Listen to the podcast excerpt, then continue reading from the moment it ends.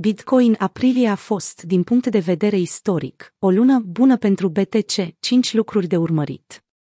Bitcoin începe o nouă săptămână și un nou trimestru ca și cum ar fi început un nou an, puțin peste patruzeci și șase de mii de dolari. În ceea ce pare a fi un deja vu pentru deținători, B T C U S D este la același nivel ca la întâi ianuarie două mii douăzeci și doi. B T C U S D, evoluția prețului de la începutul anului. Acțiunea prețurilor a fost liniștită în ultimele zile, dar în spatele scăderii volatilității, diverse semne, atât din punct de vedere macro, cât și din punct de vedere on-chain, indică faptul că piața este ocupată să-și decidă direcția viitoare. Inflația întâmpină o nouă presiune valutară. S-a vorbit mult despre sfârșitul perioadei de bani ușori, post-COVID, și despre impactul acesteia asupra activelor riscante precum Bitcoin.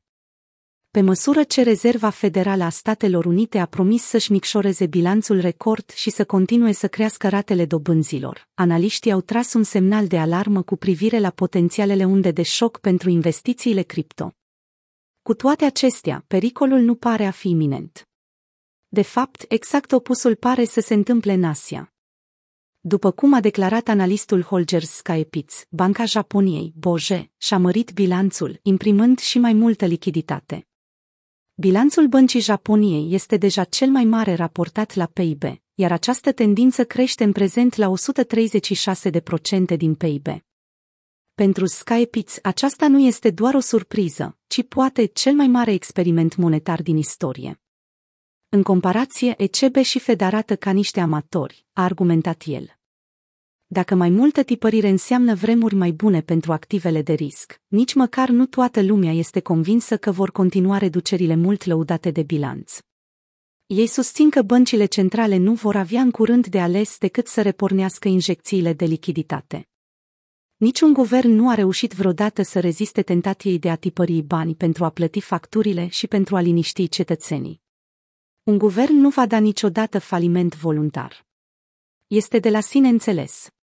Vă provoc să mă contraziceți cu dovezi, a scris Arthur Hayes, fostul C E O al gigantului derivatelor BitMEX, într-o postare pe blog în martie. Cumpărătorii țintesc cincizeci de mii de dolari. Lipsa volatilității este un punct de discuție major pentru traderii și analiștii Bitcoin. O parte din entuziasmul clasic, dar de scurtă durată din jurul închiderii săptămânale, s-a estompat în câteva ore, iar vânzătorii încă nu au putut să folosească deschiderea anuală ca suport, potrivit datelor de la TradingView. Ca atare, B T C U S D se află exact în aceeași poziție ca acum trei luni, dar semnalele de preț pe termen scurt au văzut unele solicitări pentru o creștere a prețului. Printre aceștia se numără și popularul analist Tedev, care a evidențiat primul squeeze al volatilității Bitcoin din ianuarie pe graficul de douăsprezece ore. În același timp, aprilie a fost, istoric, o lună bună pentru Bitcoin. Cumpărătorii și-au retras criptomonedele din exchange-uri în martie. Nu este un secret pentru nimeni că o mulțime de Bitcoin au părăsit exchange-urile în acest an, dar cele mai recente date indică o criză a ofertei. În ultima lună au fost înregistrate ieșiri de aproape o sută de mii de bitcoin de pe exchange-uri, potrivit datelor de la firma de analiză Glassnode. Din punct de vedere istoric, fluxurile de ieșiri au depășit o sută de mii B T C în doar două ocazii. Ieșirile totale de pe exchange-uri de această dimensiune au fost înregistrate doar în rare ocazii, mai ales după criza de lichiditate din martie două mii douăzeci, a adăugat Glassnode într-un comentariu pe Twitter. CryptoQuant, o platformă de analiză care urmărește soldurile pe douăzeci și unu de exchange-uri majore, arată, de asemenea, că stocurile totale de B T C sunt acum la cel mai scăzut nivel de la întâi august două mii optsprezece, la doi virgulă trei sute trei milioane de B T C. Tendința de scădere din două mii douăzeci și doi s-a accelerat în martie, cu un total de șaptezeci și șapte de mii B T C retrași în portofelele private. Începutul legendarului Alțiason. Când vine vorba de relația dintre Bitcoin și monedele altcoin, a avut loc un eveniment neobișnuit. Dobânda deschisă combinată și volumul de tranzacționare al pieței de derivate altcoin a depășit Bitcoin pentru prima dată în mai mult de un an.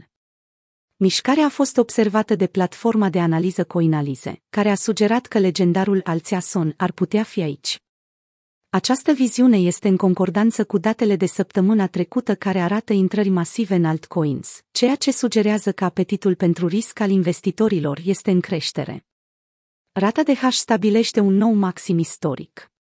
Urmând exemplu dificultății rețelei Bitcoin, rata de hash a atins un nou maxim istoric, demonstrând încrederea minierilor în profitabilitatea pe termen lung prin participarea la rețea. Rata de hash marchează două sute douăzeci și trei de exahash pe secundă, exahashuri pe secundă, potrivit sursei de date Minimpolstats.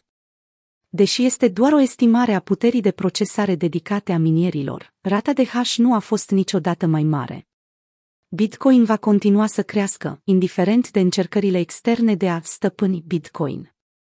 Minarea de Bitcoin este aproape cel mai vulnerabil sistem conceput vreodată de oameni, a remarcat Francis Pauliot, C E O al procesorului de plăți BullBitcoin, într-o postare binecunoscută pe blog anul trecut despre rata de hash și consumul de energie al Bitcoin. Subiectul Bitcoin și energia este încă foarte dezbătut, multe figuri populare făcându-și eforturi să explice ceea ce ei cred că este o eroare logică, că Bitcoin folosește prea multă energie. Comunitatea este de părere că Bitcoin nu irosește energie, ci pur și simplu o transformă în ceva mai util, devenind cea mai fiabilă monedă creată vreodată. Indiferent de subiect, rata de hash continuă să crească, subliniind premisa fundamentală optimistă a investiției în Bitcoin.